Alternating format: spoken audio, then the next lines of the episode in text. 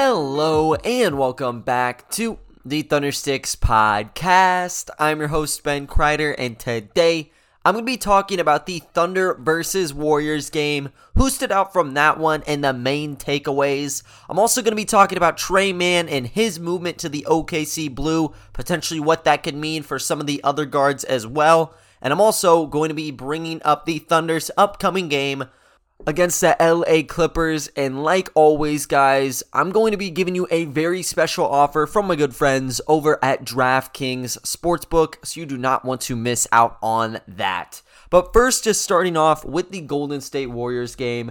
This game happened on Saturday. I know I'm getting it out a little bit late, so I might cut it a bit briefer than usual summaries because I know you guys probably know what happened. But you enter this one the first game they had against the Warriors was very, very exciting. Down to the wire, single digits for most of the game. And then you obviously had the outburst from Steph Curry. They kind of sealed the deal in the fourth quarter. But this was one of their better games, and it actually was the best game they had at that point in the season. So they come into this one coming off a win. And you're thinking, hey, maybe the Thunder can build up a two game win streak. The Warriors, they were no joke. I mean, they finished the game after the Thunder game, they were 4 0. That was number one in the league. Only one other team was 4 0. There was one team that was 3 0. They got wiped. They lost their last game, so they're coming out with a loss. Thunder coming in with a win.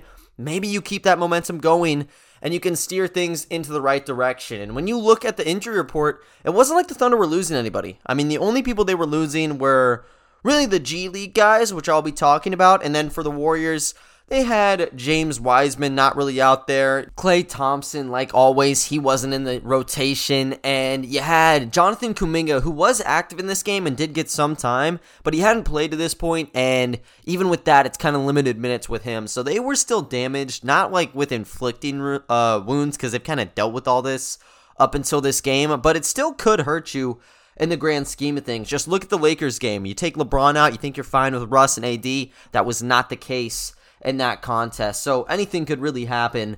But the Thunder start out and they were kind of teetering with that single possession deficit for the majority of the first. I'd say maybe the first five, six minutes.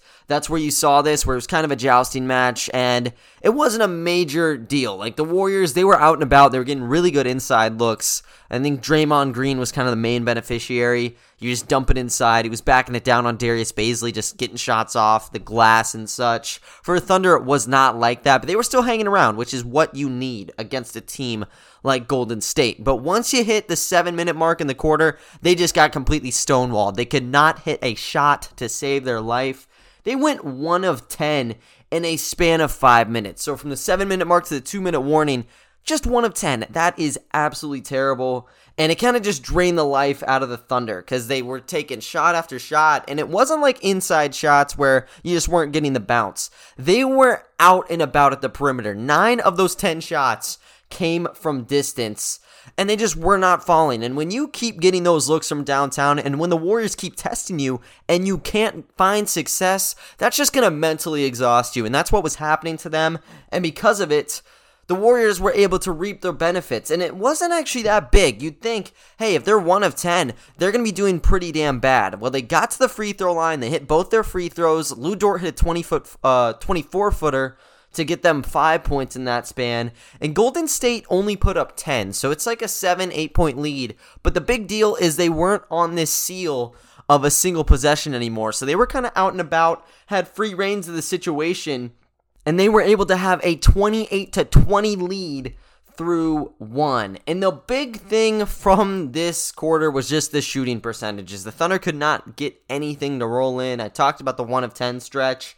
Outside of that, it really was not all that bad. They shot 7 of 10 outside of those five minutes, but still, as a collective, that's 38.1%, 8 of 20 overall. And then when you look at what they did from three, it was even worse. They fell off a cliff. It didn't matter if it was in that five minute zone or not. They went one of 11, and that's not really going to get you anywhere. And when you look at the flip side of things, Steph Curry was not looking good. That's the guy that you'd expect to kind of gun out and start getting points in bunches. Did not do that. However, they had somebody else in Draymond Green. I talked about how he was just hitting shot after shot on Darius Bazley to open the contest. He even popped out to the corner for a couple of jumpers, and Bays just could not handle him. So he had 11 points through the first 12 minutes, and he kind of paved the way for what the Warriors were doing. They were shooting 44% overall, and then from three, they weren't overly impressive. They shot 4 of 13, but that's still much, much better than what the Thunder were doing at a 1 of 11 slate. But when you move on to that second quarter, just more punches kept rolling in for the Warriors. These were big. They got an opening run. Moses Moody hit a three. I think there was a layup in there, and then also a mid range from Otto Porter Jr.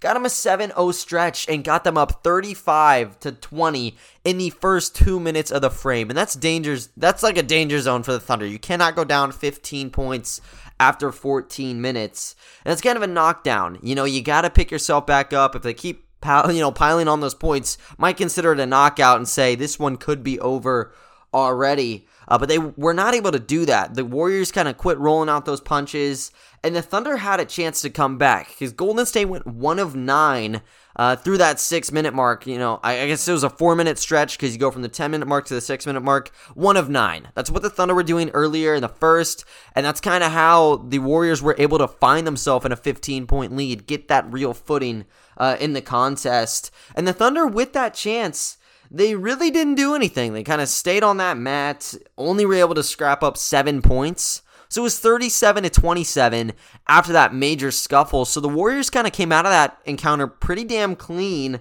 And then they go right back to just scoring in bunches. Andrew Wiggins hit two consecutive triples. And then he also had an alley oop jam mixed in there. Led a 14 to 7 run by the two minute warning. And OKC had a couple of shots that they were making at the end of things. Biggest moment, 27 foot buzzer beater from SGA. Uh, but that was it. They were still down double digits. It was 55 to 44 by halftime. And honestly, all things considered, the Thunder having 44 points in the first half was nothing short of a miracle because they could not get anything to go in for the first quarter. Same goes with the second. They didn't even have 30 points in the game until five minutes were left in the half. So it was pretty damn ugly. And I think the biggest source of that was just how they were handling the basketball. They almost had double the turnovers as they did assists. It was 9 to 5 in that ratio. And they shot 4 of 18 from downtown. So Shots couldn't roll in, and then obviously you're going to give out free possessions to the Warriors. They'll take that in fast break and kill you pretty much every single time. And when you look at what the Warriors were doing, they weren't shooting overly impressive. You know, when you look at what the Lakers were doing, I guess that's a good example. They were shooting above 60% in their blowout half against the Thunder in the last game. The Warriors were only shooting 45.8%, and the Thunder were shooting clean 40% in this first half. But the big deal was from three. They shot 8 of 23 from there. And then they had two main guys. Draymond had 14 by halftime, and Andrew Wiggins, he used that major push to have 11 for himself. Steph Curry wasn't on the board really at all. He only had two shots go in, five points and three assists. Uh, that was a stat line for him. So the door would still be open in terms of that because you know when Steph Curry's on, he's going to be on the entire night. It's just a matter of when he gets hot in that game. With Draymond and Andrew Wiggins, we know they are both very, very flaky. So even down 11, you could try to position yourself back in, um, barring Curry just erupts. And the Thunder got a free basket to begin the half. They had Jeremiah Robinson Earl on a backdoor cut, beautiful layup there. But then Steph Curry did exactly what the Thunder were dreading, and that was just getting into his zone, just taking shots from downtown. Doesn't matter how many people uh, is in front of him, you know, he's going to hit the jumper regardless. He hits three triples in the Warriors' first four shots, and the Thunder couldn't do much about it. To make it even worse, when Curry was making shots, it was trickling down the depth chart. Andrew Wiggins hit a three almost right after Curry's tangent, and then they had an 18 to 9 run in the blink of an eye. So they're up 20 points and they just held onto it for the entirety of the third quarter. You know, the Thunder they were trying to chip away at it. uh, but it just didn't happen for them. The buckets were not going in, and they only had 58 points by the end of the third quarter. It was 82 to 58, and you're just kind of sitting there saying, you know, what is going on with this offense? Because Golden State, they didn't really have it complete, completely together in the first half. They did have uh, those splurges of buckets, though, that kind of held them together. They had an excellent third. They shot 7 of 14 from three. OKC, on the other hand, though, they actually kind of declined a bit when it came to shooting in the second half, at least to start it. They went 1 of 11 from three and they got outscored by Steph Curry single handedly. So Curry had 15 points, and OKC only had 14 in the third quarter. And Curry, he made all his shots from three. He went 5 of 10 overall, but he went 5 of 8 from beyond the arc. For the Thunder, they thought they were going to, you know, out battle Steph Curry. That's never going to happen, by the way. And they just fell flat on their face. So one guy just outscores them in all. You know, that's going to put them over that 20 point threshold. And going into that fourth quarter, it was kind of over. And Mark Daigneault threw out the flag. He didn't put SGA in. Lu Dort was out of action. It was more or less about putting in the bench guys and giving them some reps. So Aleksej Pokusevski and Ty Jerome got to play the entire 12 minutes in the quarter. And OKC actually outscored the Warriors in this quarter 24 to 21. Big deal. Gabriel Deck, he had nine points in seven minutes, didn't miss a shot, went three of three. One of those shots was from distance, and then he hit both attempts at the foul line. And then Aleksej Pokusevski had seven points for himself as well. So boost to production. I guess that's kind of a high note, but it wasn't going to make any sort of impact on this game. Golden State takes it 103 to 82. They move on from this game 5 and 1 on the year and for the Thunder, complete opposite side of the script at 1 and 5. And I'm going to break down all the numbers from this contest in a second. But first, I want to let you guys know about a really good deal going on at my good friends over at DraftKings Sportsbook. The NBA is back, and at DraftKings Sportsbook, an authorized sports betting partner of the NBA, the key to victory is a strong starting five. New customers can bet just $5 on any NBA team to win their game, and if they do, you win $200 in free bets. To make it even better, you guys can make same game parlays at DraftKings Sportsbook. Here's what you have to do Go ahead and download the DraftKings Sportsbook app now. Use promo code TBPN. Bet just $5 on any NBA team to win their game and win $200 in free bets if they win. You win with promo code TBPN this week at DraftKings Sportsbook, an authorized sports betting partner of the NBA. Must be 21 or older in New Jersey, Indiana, or Pennsylvania only. New customers only. Minimum $5 deposit and $1 wager required, one per customer. Restrictions apply. See DraftKings.com slash sportsbook for details. And if you have a gambling problem, call 1-800-GAMBLER. But guys, moving on to the actual stats from this game, it was pretty damn ugly for the Thunder. They shot 35.8% in the game. And when you look at what they were doing in the second half, it was closer to 30%. They barely even grazed 30% in the second. That's uh that's one you can't even make sound good, right? Like 30% is the lowest of the low. That's actual YMCA numbers like I was talking about earlier. But it was bad and then when you move out to the three-point arc, it got even worse. 8 of 39 from there. That's 20.8%.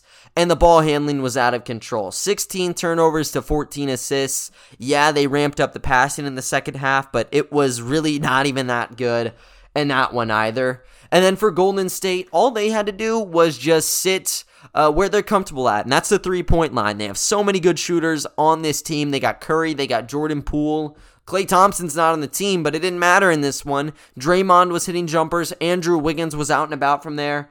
And they just took shot after shot. They had 92 total field goals in this game. 52 of them came from downtown. That's pretty damn close to 60% of their shots. I think it's 56 or 58%, one of those two. And they hit 21 of those 52 tries. So they were around 40% from there, 63 points picked up from the three point arc alone. And they were passing it like crazy. 30 assists in the game, only had 15 turnovers for them. And they came out on top in a major way. Steph Curry, no surprise, he led the team in scoring, had 20 points, which how it looked in the third quarter where he dropped 15 by himself, you would think he exploded for 50 points, but he was locked down in the other three quarters. Granted, he wasn't looking to shoot in those quarters, uh, but, you know, he didn't go off like many would have expected him to. So he got his 20 points, going 7 of 16 all but one of those makes came from downtown. He shot 6 of 13 from beyond the arc, picked up 5 rebounds and 6 assists in it as well. Gotta kind of remember, you know, he had that major third quarter, didn't have to play in the fourth just due to the situation. Right behind him, though, you got three different guys who dropped 14. Draymond had all 14 of his in the first half. He was just taking it right to Darius Bazley, honestly. Six of eight from the floor. Most of that came around the paint. He did have one make from downtown, and he almost had a triple double because he had 11 rebounds and eight assists. Andrew Wiggins slowed down in the second half as well, had the 14 points. First half, only got three in the second, so he got 14 points, going 5 of 13. 4 of 5 from 3, though had two rebounds. And then you had Jordan Poole, who kind of got to play in all the different scenarios. He can work with the starting unit, the bench, fourth quarter. Didn't really matter in this one. He picked up his 14 points, going 6 of 15, 2 of 6 from downtown, and had 4 assists. No major production from the bench in this one, I'd say. Otto Porter Jr. had 10 points, going 4 of 6. I didn't really love anybody else from this group, though interesting breakthrough. Jonathan Kuminga did get to play in this game though. And whenever I was kind of compiling um, you know, important matchups or fun matchups to watch out for before the season started, I actually had Golden State up here for when they came to town and then also this one cuz you got Curry and then you got to see Moses Moody and Jonathan Kuminga. Jonathan Kuminga barely played. He only had six minutes, and they all came in the fourth quarter. His role was nothing. You couldn't take any aspect of the night away uh, with Kuminga because he was just out there sitting at the corner in the wing. Went one of four overall, hit one of three triples. So he had three rebounds, but that was legit it. And then Moses Moody, he did have one of those really clean threes. I think it was in the third quarter, but he shot two of seven, one of five from distance, and just had six points on the game. So the rookies were not all that impressive in this one, uh, but you look at what the Thunder were doing, they weren't very impressive either. SGA was a leader in scoring for the Thunder. He only had 15 points though, and this draws back to what was going on with Houston, where SGA was the leader, but it was only like 13, 14 points for him. A lot of it has to do with the zone defense and how you play on screens. If you're going to force people to kick it out to three, that's a success, especially when SGA is the guy driving inside. So you force him to kick out, and you're going to be good. That's what they did. He shot 6 of 14 overall in this game. Only had two assists to go with it because no one was hitting their shots. And then you look at what he was doing as a shooter. He went two of seven from three. And this is the game changer. I've mentioned it so many times on this podcast. When SGA gets rolling from downtown, specifically on his step back jumper, it's very hard to contain him. Him as a three level scorer is like a superstar. We have seen it. That's how they beat the Lakers because he could just step back over and over again, kept hitting, and then he could drive inside and pick up two any way he wanted as well. He couldn't do it in this game, and that's why he got slowed down so much, and that's why the Thunder as a whole kind of did end up easing uh, on the gas tank just a little bit. Lu Dort had 14 points in this one. He had one rebound and one assist. His primary role against these superstar teams has to come down to locking up the star. Steph Curry kind of outclassed him, and it wasn't like it was a man to man coverage the entire time, so you can't put it all on Lu Dort. But Steph Curry was just nailing shots. And some of them, granted, were very, very tough. But Steph Curry, when he is feeling it, he's feeling it. Big thing with Dort, though, that he can control is his offensive production. especially when you look at him as a three point shooter. He shot two of six from three. He really hasn't had that major catch and shoot game yet this year where you look at him and you just know the shots going in. That's the only thing you could talk about during the preseason. I think that's kind of been wiped through six games thus far in the year. So it was just tough for him. He still get uh, did get up there though with the 14 points. And the only other scorer to get double digits was Josh Giddey with 10 points. I think he might have been the best player on the Thunder's roster uh, in Saturday's game because he did have the 10 points, four rebounds, and six assists in 28 minutes. Nobody could pass the ball except for Giddey, honestly, because you look at SGA as the true number one, of course. He only puts up two assists, and that's about all you're going to do. Ty Jerome had three assists. That was the second best on this team. And then you look at it at face value, they only had 14 assists anyway. So just getting six is pretty huge uh, in terms of the distribution. But he was great when it came to driving inside. I love him as a pick and roll player. He had one hezzy where he was driving left, pops a moving hezzy. Gets two guys going. You got, uh, I think it's a Miami set. I don't know what it is, but there's a back screen going on. SGA setting it.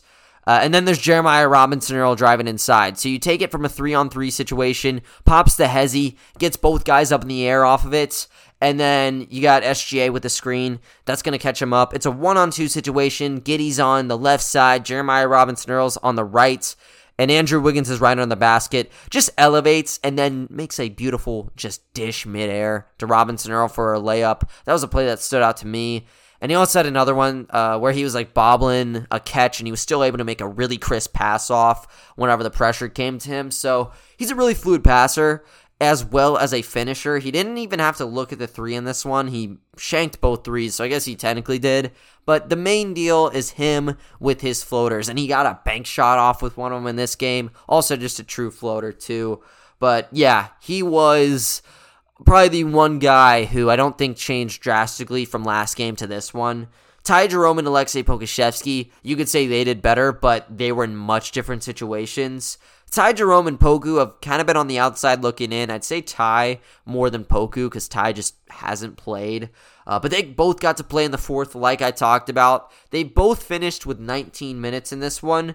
And Jerome was a nice touch to the game. He shot two of three from downtown, or I guess he hit, yeah, he hit two of his three made shots from distance to get eight points. And then he also had three assists and two steals. Poku, he was also good as well. Seven points all coming in that fourth quarter, but he had nine rebounds to go along with it and had a block. Big takeaway though, with Jerome and Poku getting those minutes, you had to shave it off of somebody else. It's a lot simpler when you look at the front court because Derek Favors only played 10 minutes. It's a blowout. You're not going to play the 30 year old for no reason. Give it to Poku. Let him kind of get more time on the court. I think it's a bit more complex when you look at what went on with Ty Jerome because we know that the guard unit is just jammed with different players. The only real contest you would have for this one would have been Teo or Ty. They went Ty really for the first time in the season in this game. So Jerome only, or no, no, no. Jerome played 19. Maledon played 8. So he kind of got the short end of the stick. I'm kind of okay with that though because Teo he hasn't been just this consistent six man like maybe we thought he would have been. Jerome was good though, and now you got an even more perplexing situation because Jerome just came off a good game, but you know Teo also has some juice in himself as well, so will be a toss up probably heading into the LA Clippers game.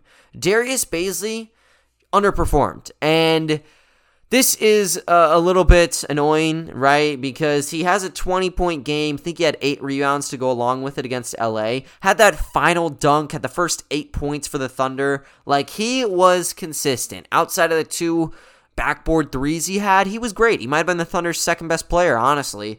But he didn't follow it up well at all. He went right back to his habits of not being able to hit from three. He went 0 of 5, went 1 of 7 overall, and it's not like he didn't play much. Like he was given an ample amount of minutes. He got to play 27 minutes uh, in this one, and he only got five points and eight rebounds off of it. So you didn't see him as a three level scorer. When he's not able to hit threes, he's just not really a major piece for you. So consistency has really just been the major issue with Bays to this point in his season, career, whatever you want to call it, and it's shown up again in year number three. So hopefully that was just a bit of an outlier in terms of his production. Now, you look at his track record, I don't think it is, but you just got to hold out hope because he is the starter. We'll see if there's a transaction or some major movement, but based on how Poku has kind of been ousted a little bit, I don't know if Bazley is going to be moving to the bench uh, really anytime soon. You kind of always have to keep that in the back of your head, though, because the rotation is constantly shifting. And that is something that we know based on some of the transactions from this week. Now, Vit Krejci got assigned to the OKC Blue. Briefly mentioned it on the pod last week. This is no surprise. That's kind of what was expected of him, even when he signed the three year contract, because he hasn't played. He had a torn ACL he suffered in September of 2020. He's got to get some in game action, and he's a player who has a pretty fun skill set you're not going to get the true value uh, out of that unless you're putting him in the G League because he won't get the uh, light of day. I'd say with the NBA, he's going to get the same treatment where he's getting eight, nine minutes like a Poku. Might shoot up to 17 every once in a while, but he hasn't even earned his stripes at all yet because he hasn't played professionally at least uh, at the NBA level. Got to score once, so I guess, you know what, he has technically played two games, but not really any significant minutes yet. He's going to get real minutes with the Blue. They start on October 5th, and they will also have some extra ammunition with first round selection Tre Mann. OKC decided to put Poku in the Blues farm system last season was a major payoff for the number 17 pick. The number 18 pick of this year's draft is going right back in that pool, and they're hoping they can get the exact same success. And he's a type of player who can get serious buckets in a short amount of time, so I really like the fit with him. Uh, in the OKC Blues system, also have to remember like the Thunder, they already have SGA, they have Teo, they have Ty, they have Lou. They just have too many guards right now. So Tre Mann, even though you highly coveted him and you decided to take him at pick number 18, you would never be able to play him uh, to his full value with the OKC Thunder. And Mark Daigneault has talked about this. Even though he's assigned to the Blue, he'll probably be with the Thunder a decent amount of the time because the Paycom Center uh, is actually going to be hosting the Blue games and the Thunder games this year.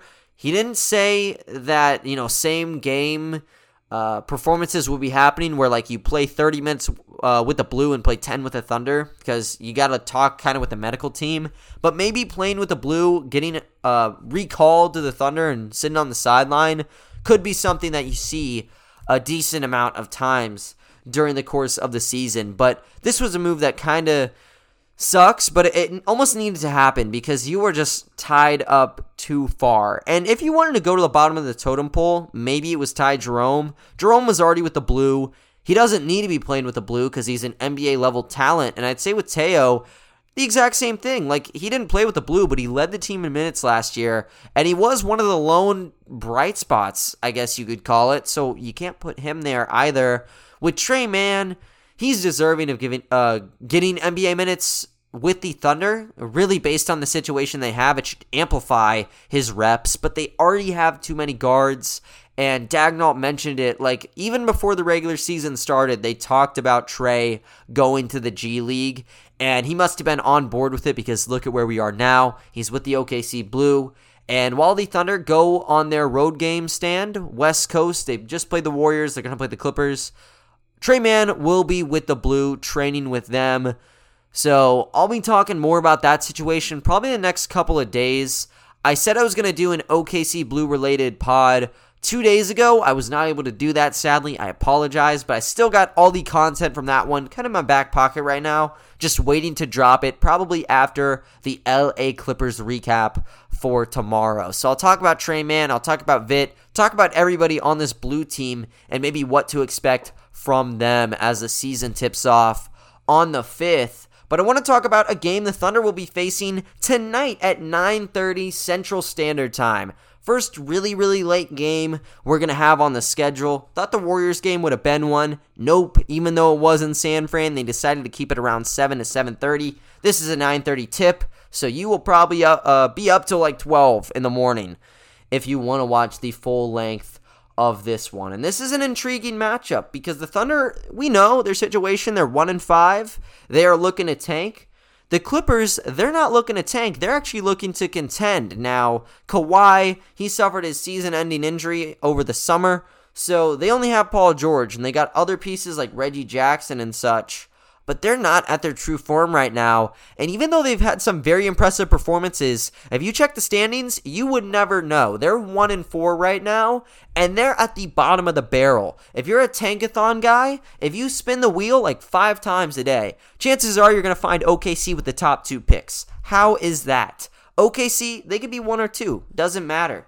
LA. They are in the lottery discussion, and due to the Paul George trade, they gave away an unprotected 2022 pick to the Thunder. So the Thunder have full control of LA's board come draft night. Kind of scary uh, looking at what they're at right now, one and four. Got to keep in mind, it's not like the Clippers have been having cupcake games and just been blowing them. They've been they've been playing true, true competitions the entire five games, but you know, you want to make sure they're getting as many losses as possible. So if you're on this tanking boat and you always want the Thunder to be losing, you know, they're inexperienced. They're going to pick up losses along the way. But this is one game where you want to pick the Thunder to win this. You need them to win because it's going to help the odds uh, for the Clippers pick and potentially you know, if, when it comes down to the wire, a game or two, setting you beyond like the 10 seed or the 11 seed, they might fall out and they might become a serious lottery threat due to the reform that they've had in place. Because I look at the Clippers team now, I don't see them as really a top six or seven team. I think they're probably going to have to work into the play in. And I talked about it actually uh, when we were discussing draft picks during the summer on this podcast, but I I genuinely think that's where they're going to be at because Kawhi is out. Paul George has played at NBA levels or MVP levels to this point. He's coming fresh off a 42 point game where they lost to the Trailblazers. 42 points and 8 rebounds for him. He went 15 of 24 in that game. And then he also had a 41 point game in his second game of the season against the Grizzlies.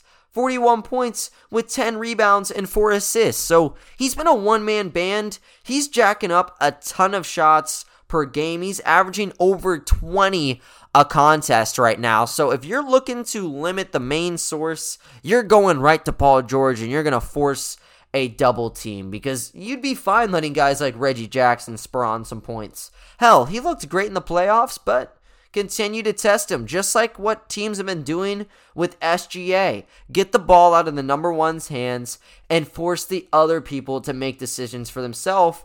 And due to the formula that we've seen, that's why the Clippers are at one and four currently. So, you know, I'm not going to slide them. They still have some very good players on their roster. Like I talked about, Reggie's averaging 14. Luke Kennard, surprisingly, is averaging 12.4. Eric Bledsoe, can never forget about him. He's still chalking up double digits a game. They have a couple players out for the contest, though. Serge Ibaka has been ruled out. Same goes with Marcus Morris. They have a weakened front court. I still like the front court matchup for the Clippers more than the Thunder. Obviously, they have Ivica Zubac, who is really just a back to basket big. That is the main problem for the Thunder. And then Isaiah Hartenstein as well, who he's not bad. Uh, he's kind of just that average, uh, once again, back to basket big that you can employ on your team. So Two of those guys, I don't think they're going to overwhelm the Thunder at all. The main thing is just what Paul George does, because if he spreads his wings, it will be an issue for the Thunder. Now, when you look at the Thunder currently, they do have an injury report that's um, you know, not as easy as it has been in the past. You know, when we talk about the injury report, it's been so clean cut for the Thunder. It's literally been Vit Krejci or Tre Mann because they're with the blue, and then same goes with guys like Aaron Wiggins and Paul Watson Jr. because they're just not available for play. Now, there's multiple different players out. On top of those three, four guys, Lu Dort has been ruled out with a shoulder injury, and Gabriel Deck might also be out uh, with a heel injury for himself. So with Deck, I don't really think it has many implications, but if Dort is out, this is a game where you're going to be able to see all the different rookies, or not even rookies, just the young guys at the guard positions finally get their shot. And maybe, just maybe, Josh Giddey gets to take on Paul George, which would be a very, very fun storyline. You know, it's going to happen probably because Dort is out. We'll see him on multiple reps. But is it going to be a man to man where he's always on him? Or will we see some trade offs where maybe you're going to see some other players tossed into the mix, like a Kenrich Williams or something like that? Because he probably would be the most surefire defender to place on a guy like Paul George. I really want to hone in though on Théo and Ty because I do think they are going to get a lot more looks now with Lu Dort out of the rotation, and it still might pull some numbers for some other youngsters to get time. Maybe Isaiah Roby working at the three again. Jeremiah Robinson Earl could get some time tapped down there. We'll have to check the dominoes that will fall. I think one also tiny mention for the Clippers that you know probably doesn't matter on the grand scheme of things because it is one of those like Krejci or like Paul Watson uh, injury report lines, but two different players will also be out for them. You have Keon Johnson, one guy that they actually traded up to select in the draft. He's going to be with the Agua Caliente Clippers in the G League right now, so he's not going to play. And then Jason Preston also will be out. So two rookies from their side will be out, and then you got guys like Serge Ibaka who will be out from time, so that's going to hurt them. And then for the Thunder, they also have that major wound in Lu Dort, and then kind of spreads out to a couple others as well. So this is kind of like the Lakers game where you look at it and, you know, the advantage is not going to be in the Thunder side. Like you check ESPN's prediction report, which I don't give a damn about what they say, at least for the prediction report, because I've seen some things college football wise. They don't let the Cowboys get any breathing room. They play against Kansas, you know, 70% chance. You're considering this matchup kind of similar to that? Absolutely not. I don't want to hear anything about that. But um yeah, you know, they're giving an 80.2% shot in this one. I think it's closer to like 60 40. I think this is one the Thunder could steal. You know, they have to make sure that Paul George is clamped up, but it's just like the LA matchup where you know LeBron's out. You have the main dude in AD. If AD shut down, you look at a guy like Westbrook, he could go off or he could just fall out. He had a major, major high in that first half, fell down in the second half, and then he ended up kind of going out in a gust of flames with that ejection at the end because he did uh, not perform well to end it. I don't look at this Clippers team as lethal, to be honest with you. I think that Paul George can erupt, but if you kind of quiet him down, you're going to have to look at guys like Jackson, who, sure, they can go off, or a Bledsoe. And that's fine. If Reggie Jackson scores 30 points or Bledsoe drops 20 plus, good for them. They earn this win. But you don't want the stat line to look like Paul George drops 45, and then the Clippers escape with their second victory of the season. Absolutely not. So you lock down Paul George, your chances are legitimate, and I think it could be a 48 minute contest, and that's what you want to see with the OKC Thunder. And like I said, guys, this game will be played at 9:30 Central Standard Time, so it's going to be one of those late West Coast games, first one of the year. So stay up, stay ready, and get ready for tomorrow's pod, where I will give you all a recap. But other than that, though, guys, that is going to do it for today's episode. I thank you all for listening, and I will talk to you all next time. See ya.